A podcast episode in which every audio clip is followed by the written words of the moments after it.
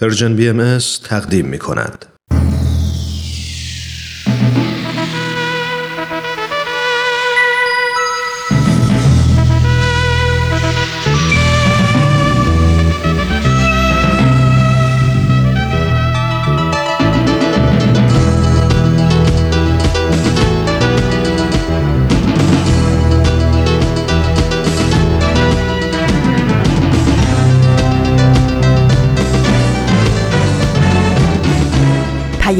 دوست.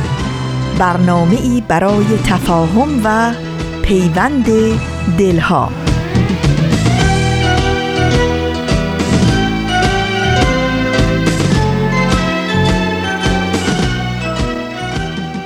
اینجا رادیوی دوستی و محبت و مهربانی و خوبی و خوشی و رفاقت و صمیمیت و یکی و یکرنگی و صلح و صفاست. رادیو پیام دوسته و این برنامه سهشنبه های نقره ایه برنامه که دست برغذا سهشنبه ها پخش میشه و بر حسب اتفاق هر سهشنبه هم پخش میشه و هفته یه بار هم بیشتر پخش نمیشه. عجیبه که هرچی تقویم و ورق می‌زنیم به یک سهشنبه می‌رسیم هر 6 روز یه بار هفت روز یه بار که باز دوباره این سهشنبه های نقره ای توش پخش میشه. من هومن عبدی هستم همراه شما در سهشنبه های نقره ای رادیو پیام دوست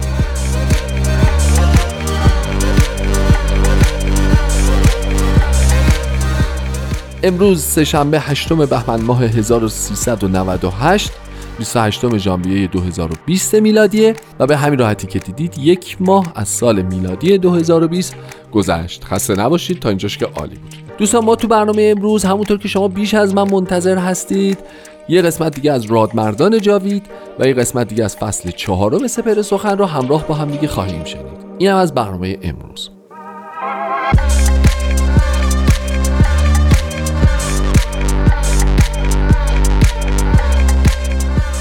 در عین حال ما امروز می‌خوایم راجع به یه سری نکاتی با هم صحبت بکنیم که هیچ ربطی به دنیای بزرگی که داریم درش زندگی می‌کنیم نداره. جالبه.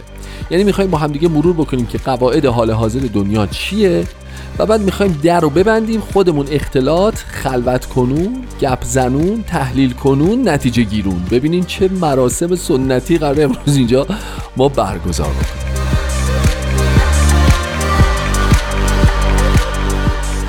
ببینید بحث از اینجا شروع بکنیم با هم دیگه. ما یه چیزی در دنیا وجود داره به نام علم اقتصاد.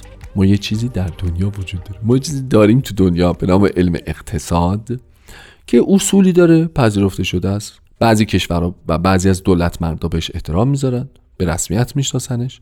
سعی می‌کنن بر اساس اسلوب قواعد و قوانینش حرکت بکنن تا نتیجه مطلوب بگیرن. بعضی هم نه احساس می‌کنن که باید نهایت تلاش خودشونو ملتاشونو دولتاشونو صرف این بکنن که خلاف جهت آب شنا بکنن که بعد آخرش به این نتیجه برسن که چرخ باید گرد باشه مثلا. به اون بخشش کار نداریم. ولی اصول علم اقتصاد مثلا میاد به شمایی که صاحب یک صنعت صاحب یک کسب و کاری هستین میگه خب شما باید یه تعدادی نیرو استخدام بکنید. برای اینکه اون کارتون قسمت های مختلفش پیش بره. بله خیلی درسته. میگه برای اینکه سوداوری سازمانتون بیشتر بشه طبیعتا باید نیروهایی استخدام بکنید که تو کار خودشون متخصص باشن. بله. سعی کنید دستمزد خیلی بالا ندید که حاشیه سودتون بره بالا. بله. و یه سری قوانین هم در موردشون رعایت بکنید یعنی اینها چون انسانن نیاز به مرخصی دارن نیاز به تعطیلی دارن. این این این. ما میگیم بله چشم خواهش می‌کنم. خدافظ خدا نگهدار. حالا یه اتفاق عجیبی تو همین دنیایی که داریم با هم زندگی می‌کنیم میفته مثلا فرض کنیم ما یه شرکتی داریم 8 نفر نیرو داره که داره داره براش کار می‌کنه. از این 8 نفر 5 نفرشون از جامعه آقایونن سه نفر از خانوماست. شما فرض کنید که همه در رتبه برابر در پوزیشن های کاری مساوی داریم کار می‌کنیم برای پیشبرد اهداف اون سازمانی که درش استخدام شدیم. ولی مسئولین سازمان میان میگن ما حقوق خانم ها و زن ها رو نصف پرداخت می‌کنیم. چرا؟ نمی‌دونیم یه نمی‌دونیم هم البته همینجوری هم نیست که بگم نمی‌دونیم ما مثلا اونها هم بر خودشون یه دلایلی میارن که خانم ها خب ناچارن که کار بکنن. نانآور اصلی خانواده احتمالا کسی دیگری است. یا به هزار و یک دلیل و بهتر بگم توجیه.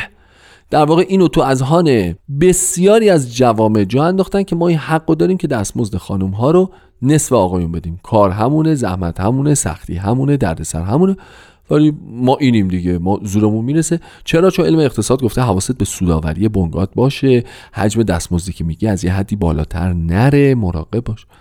ولی اتفاقی که داره در تقاطع بین اخلاق و اقتصاد میفته چیه؟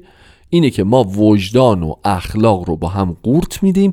یه آبم روش می‌خوریم که خدای نکنه تو گلمون گیر نکنه و به رو خودمون نمیاریم. شبا پلکامون رو میبندیم. عین کرم تا صبح میخوابیم. عجیبه واقعا. خیلی عجیب اینکه ماها این کرامت انسانی رو نباید توجه بهش داشته باشیم و دستمزد یکسان برای کار یکسان قائل نباشیم یه چیزی شبیه به پدیده آپارتاید که موقع آفریقای جنوبی رو تحت فشار قرار داده بود. الان نصف کره زمین به خاطر این قضیه به نظر من زیر پرچم آپارتاید از نوع دیگری هستند اینکه آدم ها دیکتاتور معابانه برخورد بکنن و نذارن شما قسمت جدید رادمردان جاویدم بشنوید خودش یه نوع حرکت زشت ضد اخلاقیه که من اصلا این روحیه رو ندارم. بریم این برنامه رو با هم بشنویم.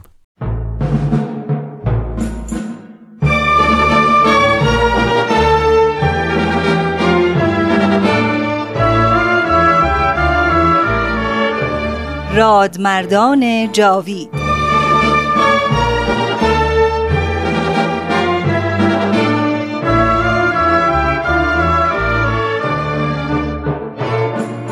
و اما در این ظهور ازهر و سلطنت عزما جمعی از علمای راشدین و فضلای کاملین و فقهای بالغین از کأس قرب و وسال مرزوق شدند و به عنایت عزما فائز گشتند و از کون و امکان در سبیل جانان گذشتند.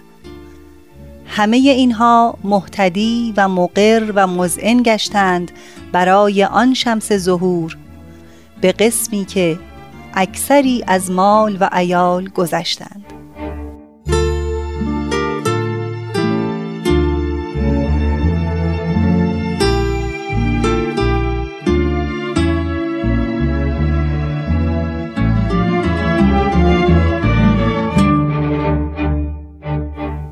درود به همراهان عزیز رادیو پیام دوست.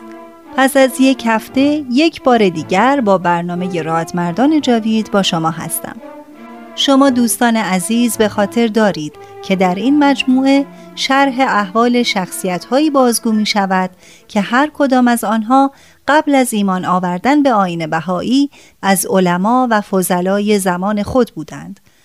و مردمان بسیاری از عوام و خواص از دانش و راهنمایی آنان بهره می بردند. اما زمانی که ایمان آنان به آین جدید آشکار شد همه آن ارج و قرب و شکوه ظاهری زندگی را از دست دادند و برخی حتی جان خود را فدا کردند این فرزانگان از جان و مال و مقام خود گذشتند پیروان و مقلدین خود را از دست دادند و به جای حرمت و توجه دشنام و ناامنی و دربدری رو ترجیح دادند. آنها شکوه و جلال ظاهری را ترک کردند و به ظاهر ذلت و حقارت را به جان خریدند. دوستان عزیز در این سری برنامه شما از بخشی از تاریخ ناگفته و محجور سرزمین ما ایران و شخصیت های تاریخی آین بهایی آشنا می شوید. چند هفته است که با ملا حسین بشرویهی همراه هستیم. ایشان اولین فردی است که به دیانت بابی ایمان آورد و در عین حال اولین روحانی شیعه است که موفق به ایمان به آین جدید شد. دوستان من ترانه هستم. لطفاً با ما همراه باشید.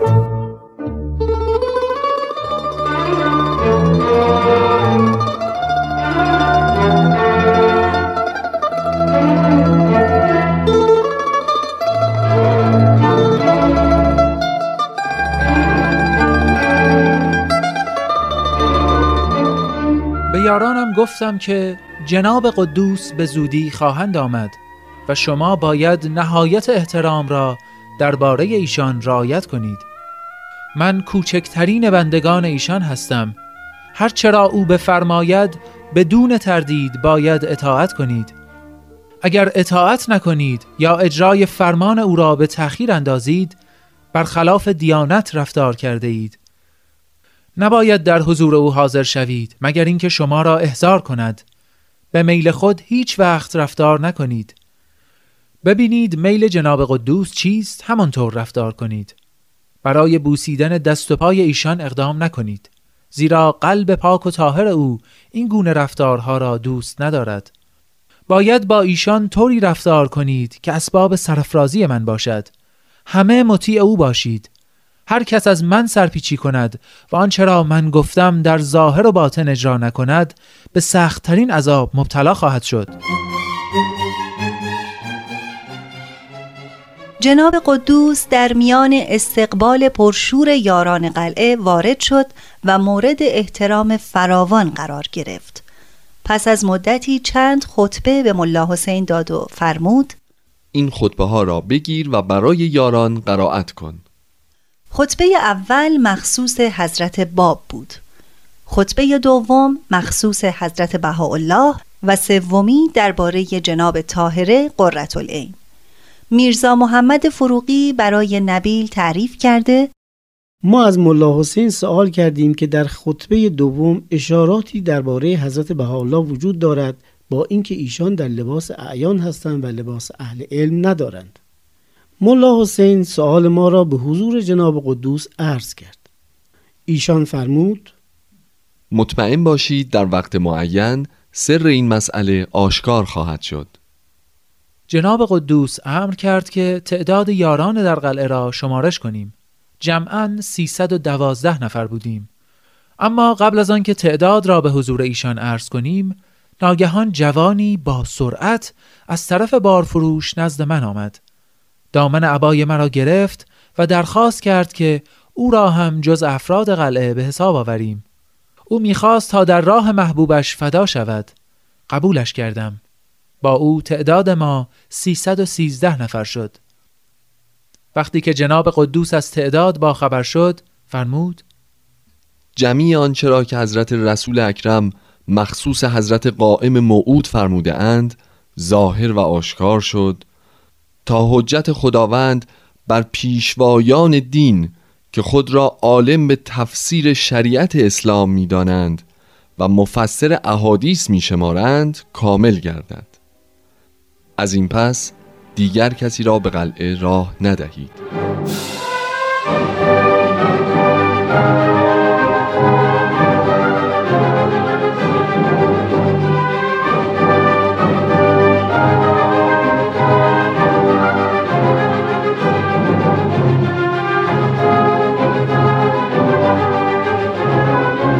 این خبر دهان به دهان نقل شد تا به گوش سعید العلماء رسید. به شدت غضبناک شد هیچ کس نباید به قلعه نزدیک شود همه باید با ملا حسین قطع رابطه کنید او و همه یارانش کافر هستند ولی مردم به این حرفها توجه نمی کردند. بعضی در حد امکان به آنها یاری می رساندند. مشکلات برای یاران در قلعه به نوعی بود که گاهی برای به دست آوردن ضروریات زندگی دچار سختی می شدند. اما ناگهان از جایی که انتظار نمی رفت کمک می رسید. سعید العلماء براشفت و نامه ای به ناصر الدین شاه که تازه به تخت نشسته بود نوشت به این مضمون. اجتماع اصحاب در قلعه شیخ تبرسی سلطنت شاه و مملکت را تهدید می کند این بابی های بی مقدار رایت فتنه و آشوب برافراشتند. و بر انهدام بنیان سلطنت شما همت گماشتهاند. پیشرفت آنها به اندازه است که عده زیادی از دهات اطراف و مجاور قلعه به آنها پیوسته و در زل لوای آنها درآمدند آنها قسم یاد کردند که از روش آنان پیروی کنند. برای خود قلعه ای ساختند و خندقی کندند تا بتوانند به محاربه شما پردازند. و در مقابل قوای سلطنت مقاومت کنند. این فرقه چنان انادی دارند که همت گماشتند تاج پادشاهی را که از اجداد بزرگوار به شما رسیده از شما بگیرند و مقام بلند سلطنت را پست سازند. یقین بدانید که جز نابود ساختن پیروان این کیش مبغوز راه دیگری برای استحکام اساس سلطنت شما وجود ندارد. اگر به محو این طایفه قیام کنید مردم این مملکت عظمت شما را خاضع می شوند و احکام شما را اطاعت می کنند و تاج سلطنت شما با گوهر افتخار ابدی مزین گردد. ولی اگر در محو آنها کوتاهی شود و در برانداختن این کیش سهلنگاری شود یقین دارم و شما را تحذیر می کنم که به زودی روزی خواهد رسید و زمانی خواهد آمد که نه تنها مردم مازندران بلکه جمیع ایرانیان در سرتاسر سر مملکت در زل رایت آنان در خواهند آمد و به سلطنت شما و قوت و قدرت شما نظری نخواهند داشت.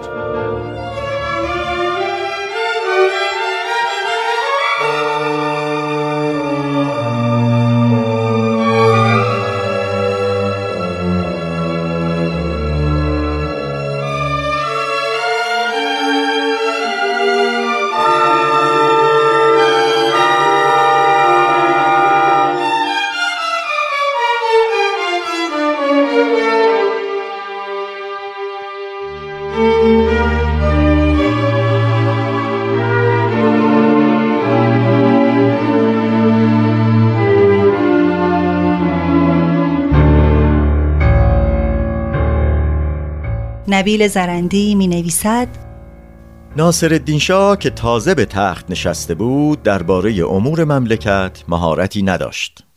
پس رفع این مشکل را به رؤسای لشکر مازندران که در حضورش بودند واگذار کرد و به آنها دستور داد که برای رفع این قائله آنچه را صلاح می‌دانند انجام دهند. حاجی مصطفی خان ترکمان گفت قربانت کردم من خودم در مازندران بودم. می‌دانم عده بابیان چقدر است و قدرت و قوتشان چه اندازه. اینها جماعت اندکی هستند. تعدادشان از شماره انگشتان دست تجاوز نمی کند همه از اهل علم و طلاب ناتوان بینوایی هستند که ابدا قوه مقاومت با قوای مملکتی را ندارند. برای از بین بردن آنها لشکر جراری لازم نیست که فکر اعلی حضرت متوجهان بشود. اگر میل مبارک باشد فرمانی مرغوم فرمایید به نام برادرم عبدالله خان ترکمان که برود و آتش این فتنه را خاموش کند و آن جمعیت را پریشان نماید. یقین دارم که ظرف دو روز آثار آن جماعت محو و نابود خواهد شد. ناصر الدین شاه همین کار را کرد.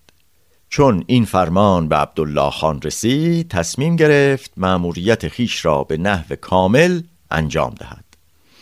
به زودی لشکری بالغ بر دوازده هزار نفر از توایف مختلفه فراهم کرد و آنان را مجهز ساخت و در قریه افرا مشرف بر قلعه شیخ تبرسی تمرکز داد و بلافاصله اطراف قلعه را محاصره کرد.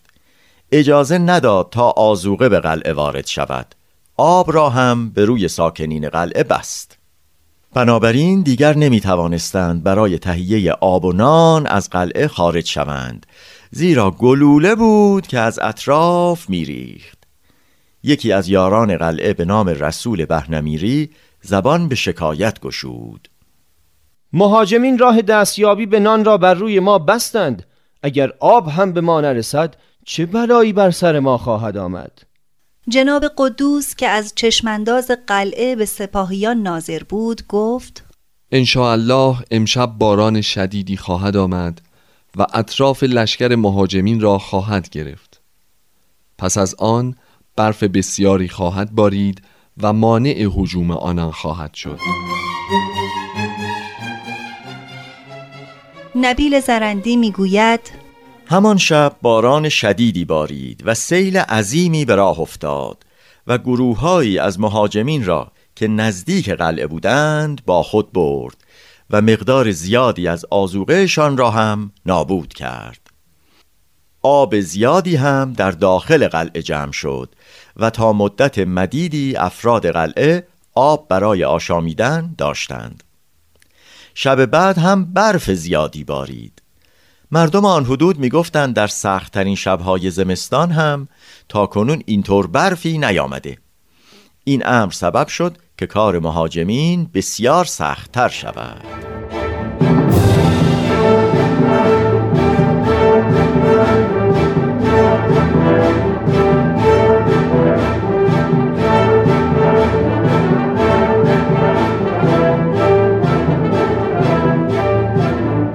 جناب قدوس تصمیم گرفت قبل از آنکه سپاهیان خود را برای حمله آماده کنند بر آنان بتازد. من و سه نفر دیگر سواره با او از در قلعه خارج شدیم. بقیه یاران هم یا صاحب الزمانگویان به دنبال ما روان شدند. فریاد آنان در وسط جنگل مازندران منعکس می شد مهاجمینی که در اطراف بودند از ترس پریشان شدند. آنچه را داشتند گذاشتند و فرار کردند. ما هم توانستیم تعدادی را اسیر کنیم. عبدالله خان ترکمان و دو نفر از رؤسای لشکرش حبیب الله افغانی و نورالله خان افغان به قتل رسیدند. به قلعه بازگشتیم. جناب قدوس به من فرمود ما دشمنان خود را شکست دادیم. لزومی ندارد آنها را دنبال کنیم. مقصود ما دفاع است. باید کوشش کنیم و به احیای نفوس بپردازیم. آنچه تا کنون واقع شد دلیل کافی است که قوه الهی هیچ وقت مغلوب نمی شود. ما جماعت کمی هستیم و خداوند به لطف خیش ما را بر این لشکر جرار و جنگ آزموده غالب فرمود. لازم است که به افراد بگویید از اموال مهاجمین به جز اسب و شمشیرشان به چیزهای دیگر اعتنا نکنند و دست به غارت نگشایند. پس از آن بنا به دستور جناب قدوس خندقی در اطراف قلعه حفر شد. بعد از 19 روز که حفر خندق به پایان رسید شهرت یافت که مهدی قلی میرزا با لشکری بسیار به طرف قلعه آمده. او ابتدا در شیرگاه اردو زد. بعد از چند روز به وسکس آمد و قاصدی به نزد من فرستاد. من از طرف شاه آمدم از شما بپرسم که چه مقصودی دارید. منظور شما چیست؟ به شاهزاده بگو ما هیچ منظوری نداریم. نه در خیال ارتقا به تخت سلطنت هستیم و نه در فکر ایجاد اختشاش در مملکت. ما فقط می‌گوییم قائم موعود ظاهر شده و حاضریم ادعای خود را با دلایل محکم و براهین قاطع ثابت کنیم. نماینده شاهزاده از صداقت بیان و استحکام دلایل ملا حسین به قدری متأثر شد که به گریه افتاد. به ملا حسین گفت ما باید چه کار کنیم؟ به شاهزاده بگو بهتر این است که امر کنند تا علمای ساری و بارفروش همه در اینجا حاضر شوند. تا ما صحت ادعای حضرت باب را با دلائل و براهین برای آنان ثابت کنیم. قرآن مجید بین ما و علما داوری کند. اگر ادعای خود را ثابت کردیم هرچه شاهزاده بفرماید حاضریم. اگر هم نتوانستیم صحت دعوت حضرت باب را ثابت کنیم هر طور بخواهد درباره ما حکم بفرماید.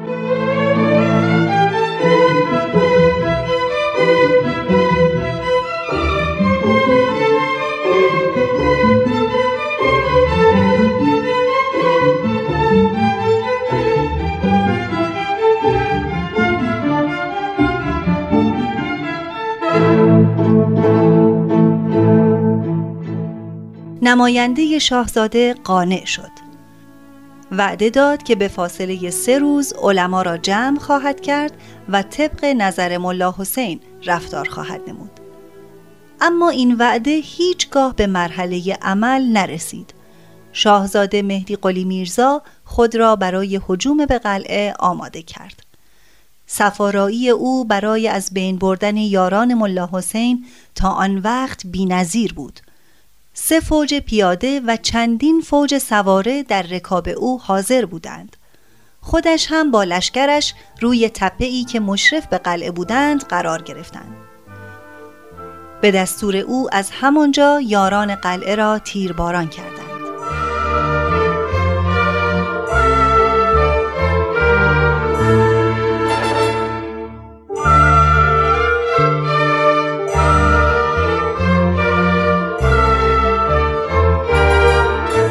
دوستان عزیز زمان برنامه این هفته هم به پایان رسید.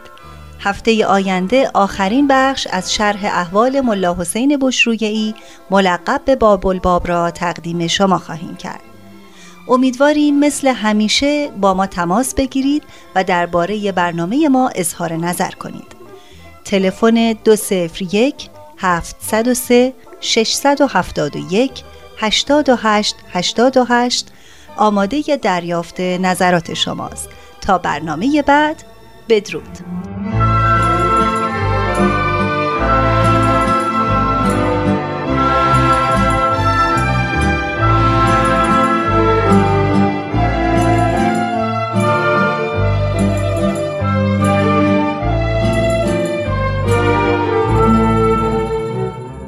مرسی خسته نباشید. قسمت دیگه ای از رادمردان جاوید رو به اتفاق شنیدیم.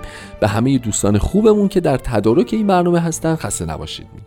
دوستان یه درس دیگه اقتصادی میگه که شما می‌تونید کالاهای مختلف تولید بکنید. کالاهاتون رو با یه بهای تمام شده منطقی تموم بکنید. یه حاشیه سود روش بگیرید و بفروشید. خوبه؟ همین دیگه. قضیه این فرمول ببینین چقدر ساده است. همه ما هم داریم تو زندگی روزمرمون ازش استفاده می‌کنیم و به کار می‌بریم. ولی بعضی از ماها خیلی بچه های گلتری هستیم. مثلا میریم چیکار می‌کنیم؟ سلاح های کشتار جمعی تولید می‌کنیم. با قیمت خیلی گذافم میفروشیم.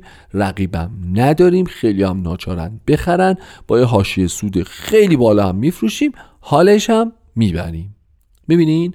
امروز برنامه ما سر چهار راه اقتصاد اخلاق وایستاده مثل چهارراه سعدی نمی‌دونم استانبولی که قدیم بود. سعدی استانبول حافظ استانبول. حافظ. یادم نمیاد دیگه خیابون. خلاصه داستان به این ترتیبه که درسته که اصول علم اقتصاد یه قوانینی رو مطرح می‌کنه. منتها چیزی که سواله اینه که وجدان کاری ما و اخلاقیات ما و اخلاقی که در تحت پرچم اون رشد کردیم بزرگ شدیم و آموزه های خانوادگی رو کسب کردیم و بعد آموزه های اجتماعی اون کجا میره؟ راجع به این ماجرا دانشمندان علم اقتصاد مفصل صحبت کردن جامعه شناس ها و روانشناس ها مفصل صحبت کردن متخصصین کار و بعد تا دلتون بخواد راجع به این قضیه مطلب تو دنیا هست که می‌تونید تحقیق بکنید جستجو بکنید و نتایجش رو پیدا بکنید و مطالعه بکنید. ولی برای همین گفتم امروز ما درا رو میبندیم. ما کاری نداریم دانشمندان چی گفتن چه تحلیلش کردن توجیهش کردن خوب گفتن بد گفتن اینا. من می‌خوام امروز خودمون توی برنامه سهشنبه های نقره کلاه خودمون رو قاضی بکنیم. ماهایی که کارفرما هستیم ماهایی که کسب و کاری داریم ماهایی که چند نفر زیر دستمون استخدام شدن و کار می‌کنن و از این طریق ارتزاق می‌کنن آیا واقعا این وجدانیه که ما فقط به خاطر اینکه زن هستند حقوقشون رو نصفه بدیم؟ آیا واقعا وجدانیه که هر کالایی تولید بکنیم و بفروشیم؟ حتی اگه می‌دونیم که به ضرر قشر بزرگی از اعضای جامعه است؟ واقعا مرزهای اخلاقیات جا نداره که تو اقتصاد دیگه ورود بکنه. جا نداره اون تیتر کلی اقتصاد رو به عنوان تبصره بیاد زیرش و بگه بابا یه تبصره ای وجود داره یه استثنایی هست. اینو برای هر صنعتی و هر چیزی که نگفتن. یه فکری راجبش بکنین. قسمت دیگه ای از فصل چهارم سپر سخن آماده پخشه. بشنویم. بیایم با هم صحبت می‌کنیم.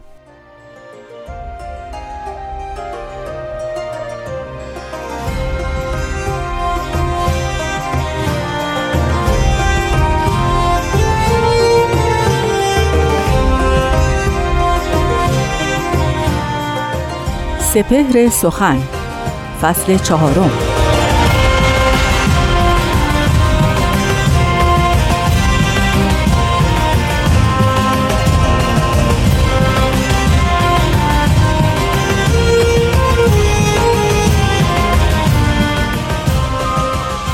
صحبت حکام ظلمت شب یلداست.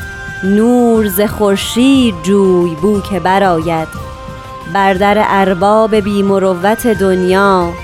چند نشینی که خواجه کی به درآید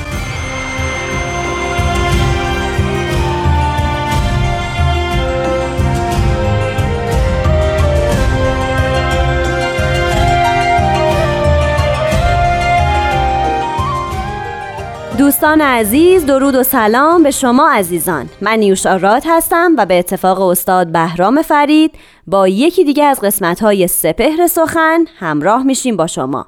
با ما باشید.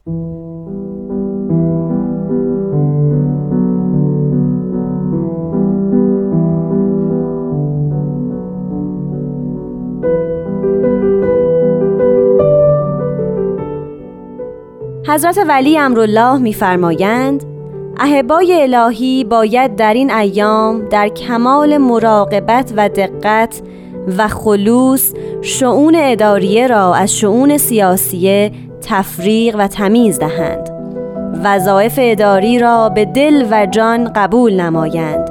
ولی از وظایف سیاسی که مرتبط به سیاست دولت و منازعات و مخاسمات احزاب و مصالح حکومات خارجه است احتراز نمایند.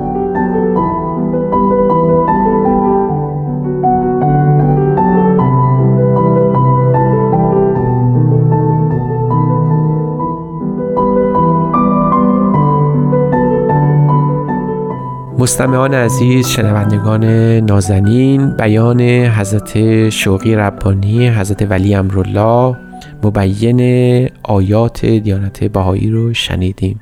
این بیان حضرت ولی امرالله قریب به 100 سال پیش خطاب به بهاییان ایران گفته شده.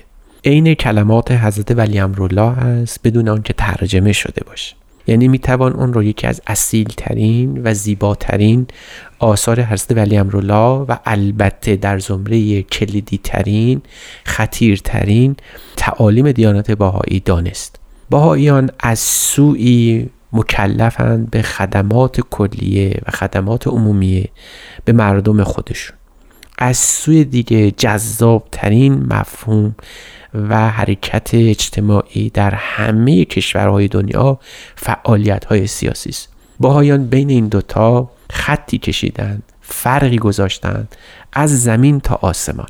از سوی همچنان شیفته و شائقند و مشتاق که مشارکت اجتماعی داشته باشند به فعالیت های اجتماعی و اقتصادی مردم خودشون التفات نظر کنند تشریک مساعی کنند اما از سوی دیگه مکلفند و موظف و بلکه مجبور و محتوم بر اینکه به وظایف سیاسی از امور سیاسی اجتناب کنند. اجتنابی که مار گزیده از مار می کند این تعبیر حضرت ولی امرالله بسیار تعبیر زیبا و دلنشینی است. این نهایت هوش و دقت می طلبد که به حمدالله بهاییان عالم مخصوصا بهاییان ایرانی بی نهایت در طول 150 سال 50 سال اخیر یعنی پرحادثه ترین ایام روزگار ایران به دقت انجام دادن و به خوبی هم از عهده برآمدن یعنی اینکه یک تمایز کلی میان فعالیت های اداری و اعمال و فعالیت های سیاسی قائل شدن. باهایان نه تنها باید در کمال مراقبت و دقت و خلوص شون اداری را از شون سیاسی تفریق و تمیز بدن بلکه باید وظایف اداری که به عهده اونها گذاشته میشه به دل و جان قبول کنند و در کمال سعی و مجاهده حتی بکوشند که اونها رو به دست بیارن. یعنی هر گونه فعالیت های اداری هست که انتفاع عمومی داره خدمت محسوب میشه رو به جان و دل قبول کنند و در نهایت امانت و صداقت از عهده بر بیارن و به اون وظایف قیام کنند اما از سوی دیگر به هیچ وجه نباید در فعالیت های سیاسی سهیم و مشارکت داشته باشند و عهدهدار وظایف سیاسی بشن.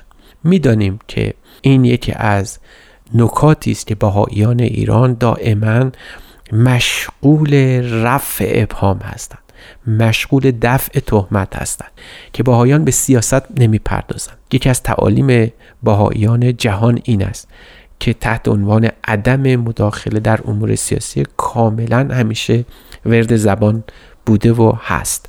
که نباید در امور سیاسی دخالت بکنن. امور سیاسی که از قبیل منازعات مخاسمات احساب یا وظایفی است که مربوط به سیاست دولت میشه. باهایان در این کارها نه تنها اجتناب می‌کنن از مداخله بلکه احتراز می‌کنن از اینکه به اون عمل کنن. حتی گاهی اوقات در تعالیم دیانت باهایی آمده است که ما حتی از تکلم سخن گفتن راجع به امور سیاسی باید پرهیز کنیم. مبادا اینکه در این امور سیاسی از وظیفه اصلی خودمون که نیاز همه جوامع بشری است قافل بمونیم و اون قایت سیاست یعنی خدمت به جامعه انسانی است. حقیقتا سیاست از برای چیست این سوالی است که باهایان همیشه از خیش و دیگری پرسیدند از خود و کسانی که بر اونها اتهام زدند که بی تفاوتن همیشه پرسیدند امور سیاسی از چه روست؟ چرا سیاست هست؟ چرا دولت هست؟ چرا حکومت هست؟ پر پیداست. دیانت باهایی بران است که امور سیاسی برای انجام خدمات عمومی است. اگر بهترین حکومات عالم هم باشد اما قصدش خدمت به مردم خود نباشه ابتر است و ناقص است و ناکام. یک امر زائد است و بهاییان در طول زندگی خودشون به این نکته اشعار و وقوف کامل دارند. می‌دانند که سیاست از برای مردم است و هرگز قرار نیست که بار بر مردم باشه.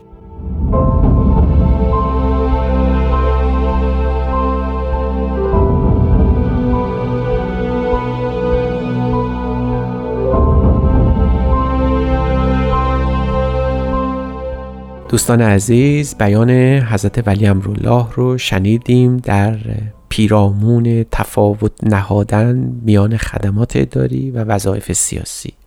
باهایان مجبورند و مکلف که وظایف اداری رو به جان و دل قبول کنند و بکوشند با انجام خدمات اداری به مردم خودشون خدمت بکنند. اما از وظایف سیاسی که مرتبط به سیاست دولت و نزاعهای احساب هست و اونچه که مسلحت حکومت هست اجتناب کنند می‌دانیم که بهایان ایران مخصوصا و بهایان جهان عموما مورد این اتهام قرار می‌گیرند که چون در سیاست دخالت نمی کنند نسبت به احوال و اوضاع مردم بی تفاوتن هرگز چنین چیزی نبوده و نخواهد بود. بهاییان به این تعلیم حضرت ولی امرالله دائما عاملند و سعی می‌کنند اون رو به جان و دل به منصه ظهور برسونن میفرمایند وظایف اداری رو باید باهایان قبول کنند تا فعلا و عملا امانت کفایت حسن نیت و صفای عقیدت خیش را اثبات نمایند و به تجربه رسانند. در این مدت مدیدی که از عمر دیانت باهایی گذشته بسیاری از باهایان کوشیدن همین رو عمل کنند یعنی پرهیز کنن از سیاست و از سوی دیگر سعی کنند به گونه ای که هرگز کرهی کدورتی حزنی بر مردم وارد نمیشه به اونها خدمت کنند و می‌دانیم بیشترین ضرری که مردم در طول این 150 سال اخیر در ایران مخصوصا برده اند و متحمل شدن از جانب حکومت و سیاست بوده. یعنی مردم توقعاتی از سیاست و حکومات خودشون داشتن که برآورده نشده. و اون توقعات نه تنها برآورده نشده بلکه به ضرر اونها هم دائما ختم شده. یکی از ضرراش اون فاصله شگرفی است که میان مردم و حکومت همیشه وجود داشته. باهایان سعی می‌کنن که این فاصله کمتر بشه. به چه معنا؟ از چرا؟ به دو راه گوناگون. از سوی سعی می‌کنند به هیچ وجه به حوزه سیاست دست نبرند سر نکشند عمل نکنند. از سوی دیگر آنچه که مردم فل حقیق از حکومت منتظرند توقع دارند و برآورده بکنند. و اون چیست؟ و اون عبارت است از خدمت خالصانه و مخلصانه دقیق و در کمال امانت و حسن نیت. این چیزی که مردم محتاجن نیاز به اون دارن. وقتی مردم این توقع رو در خدمات اجتماعی و اقتصادی و فرهنگی خودشون از دولت دارند و برآورده نمیشه باهایان همینجا همون کار رو بدون اینکه در سیاست دخالت بکنن انجام میدن. یعنی به ساختن مدارس منافع عمومی اشاعه فرهنگ فرهنگ اصیل تعمیم اخلاق تحسین اخلاق کسب فضائل مشغولند بدون اینکه توقع داشته باشند کسی اونها رو حمایت بکنه.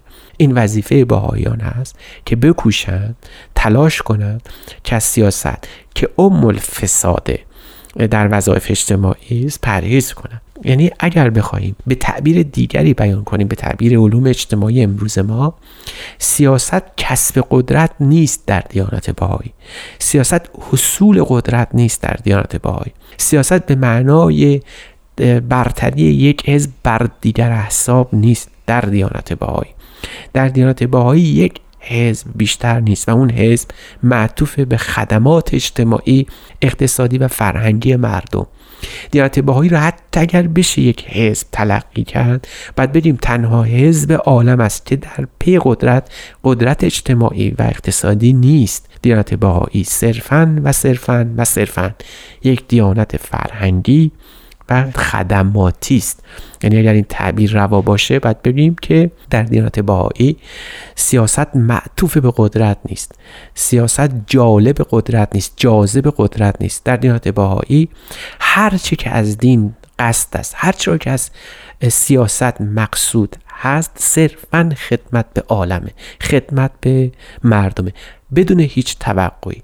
اون هم در نهایت امانت و حسن نیت و خلوص. این مفاهیم مفاهیم اخلاقی است. شاید بتوان گفت که دیانت بهایی دیانت از جنس ادیان دیگه که حاوی شریعت و احکام و اوامر باشه نیست. اگرچه هست و اگرچه همون شن دینی در دیانت بهایی لحاظ شده یعنی حائز اوامر و احکام و تعالیم هست.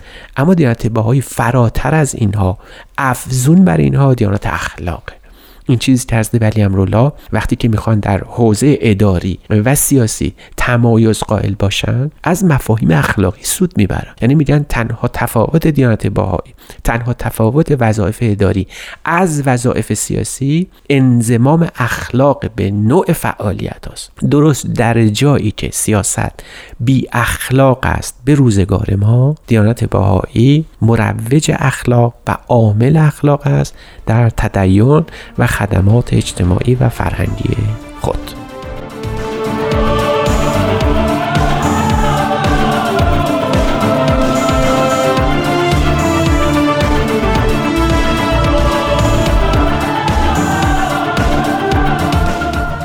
دوستان عزیز روزگار خوش. خدا نگهدار.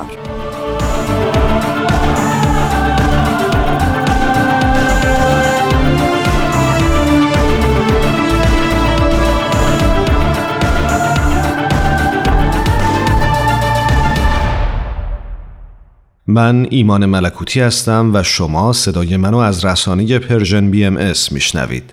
اون دسته از شما عزیزان که در ایران و اروپا از طریق ماهواره با رسانه ما همراه هستید از ابتدای ماه آینده میلادی یعنی فوریه 2020 میلادی می‌تونید به پخش 24 ساعتی ماهواره برنامه های این رسانه بر روی فرکانس تازه ماهواره هاتبرد گوش کنید.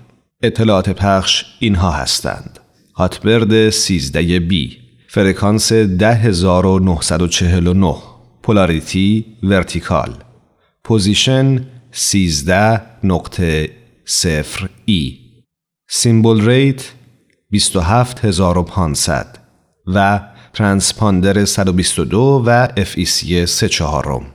اما جا داره این نکته رو هم یادآوری کنیم که در هر کجای جهان که مخاطب این رسانه هستید می‌تونید به وبسایت ما به آدرس www.persianbahaimedia.org سر بزنید و یا از طریق اپلیکیشن رایگان این رسانه بی ام با پخش 24 ساعته برنامه های ما همراه باشید.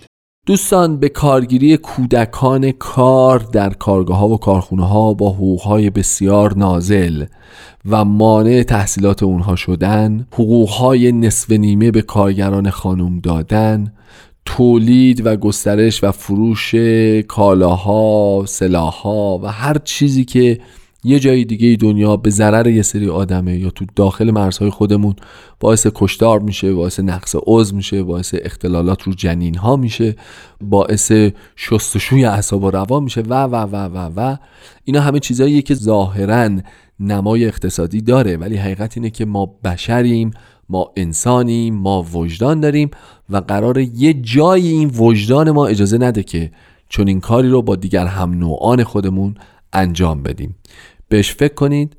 خوبه که حواس هممون به این قضیه هست و خوبه که بیشتر راجع به این قضیه با سایر دوستانمون صحبت بکنیم. تا هفته آینده مراقب خودتون باشید. امیدوارم زنده باشم و برنامه هفته آینده هم همراه شما ببینیم و بگیم و بخندیم. تا دیداری دیگه خدا نگهدار.